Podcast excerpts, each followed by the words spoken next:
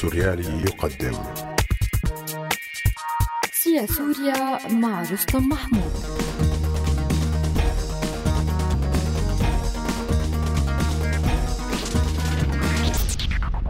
كيت ميكلور وحكاية الملهمين.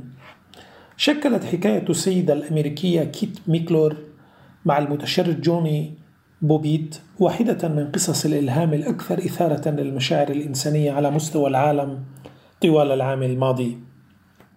فميكلور التي انقطعت بها السبل في إحدى الطرق السريعة بولاية نيوجيرسي الأمريكية بعدما توقفت سيارتها لنفاذ البنزين ولم يزعفها إلا المتشرد جوني بوبيت الذي منحها عشرين دولارا كانت كل ما بحوزته حصل عليها من التسول طوال اليوم وساعدها في الحصول على الوقود لإعادة تشغيل سيارتها.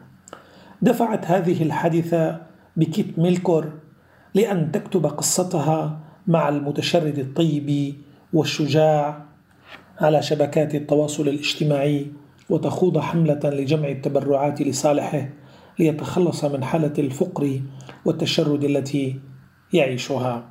تفاعل عشرات الآلاف من المتابعين مع قصة كيت وجوني واعتبروها واحدة من المثل الدالة على حيوية ونقاء الروح الإنسانية حيث تعاضد كل شخص على انتشال الآخر من سوء أحواله دون انتظار مقابل أو ثناء وهي مشاعر وقضايا صارت نادرة الحدوث في نمط الحياة المعاصرة التي يلهث فيها الجميع في دروب تحقيق المنفعة الذاتية والخلاص الشخصي وتخلو من قيم الإيثار والبذل والمؤازرة. دون منفعة نظيرة أو ثناء.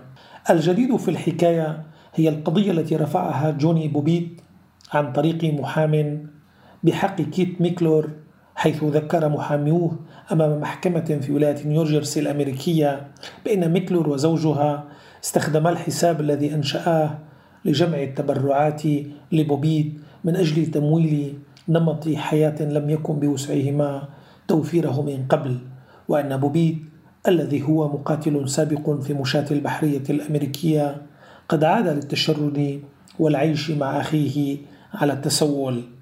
أغلب الظن أن دائرة الحوادث المنطقية تحيط بحكاية ميكلور مع المتشرد بوبيت وهي بتفاصيلها جزء طبيعي ومصغر لما تعيشه نخب الإلهام عادة في مختلف مستويات تحولاتها من الإلهام والأنسنة المطلقة نحو الفردانية والانتهازية واستغلال تلك الحكايات التي شغلتهم في وقت ما من حيواتهم. فالأكيد أن ميكلور قد عاشت قصة تعثر سيارتها في إحدى الليالي والصحيح أيضا أن بوبيت قد ساعدها في تجاوز ضائقتها عبر مزيج من الامتنان ورد العرفان للأناث الذين يساعدونه يوميا في تجربة التسول. والأكيد أيضا أن هذه الأخيرة قد تأثرت بشهامة بوبيت وأحواله المذرية واندفعت لأن ترد له الجميل عبر عمل إنساني يساهم في انتشال بوبيت مما هو فيه. لم تكن موكلور تتوقع أن تتطور مبادرتها وأن تنال هذا الكم الهائل من التفاعل والتضامن والمساهمة وأن يتجاوز كل حد كانت تخطط له.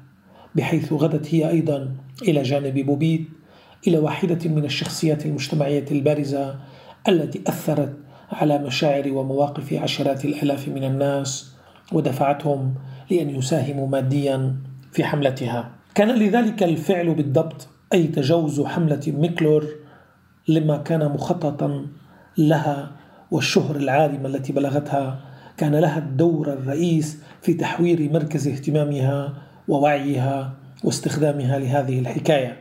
ففي لحظة ما قالت ميكلور لنفسها لقد أوفيت بوبيت بما بذله لأجلي وساعدته كثيرا لتغيير أحواله ولولاي لما كان من أحد قد سمع به قط وأنه كان سيبقى على ما هو عليه. فوق ذلك فإن مهارتي وكفاءتي في إثارة الموضوع وتحويله إلى قصة إلهام قد فاقت كثيرا الموقف العادي الذي بذله بوبيت وإلا لماذا لم تشتهر المئات وربما الآلاف من الحكايات الأخرى التي قام بها أحد المشردين أو المتسولين بمساعدة الأشخاص الآخرين دون أن تشتهر أية واحدة من هذه القصص؟ لأجل ذلك فإن ميكلور لم ترى أية مشكلة أخلاقية أو وجدانية في الاستفادة من هذه الحكاية.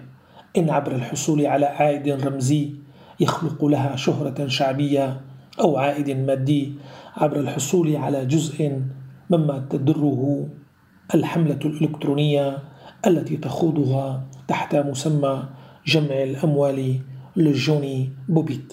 ليست كيت ميكلور مجرد شخصية استثنائية في هذا الإطار بل تكاد أن تكون نموذجا عموميا لشخصيات وحكايات الإلهام التي تبدأ عادية وبسيطة ورومانسية. لا تلبث أن تتحول إلى ديناميكية تقليدية في تحقيق الفردانية والخلاص الشخصي واستحصال الموارد المادية منها والرمزية من حكايات الإلهام الأولية والبسيطة. طبعا ثمة استثناءات من كل ذلك لكنها قليلة قليلة للغاية.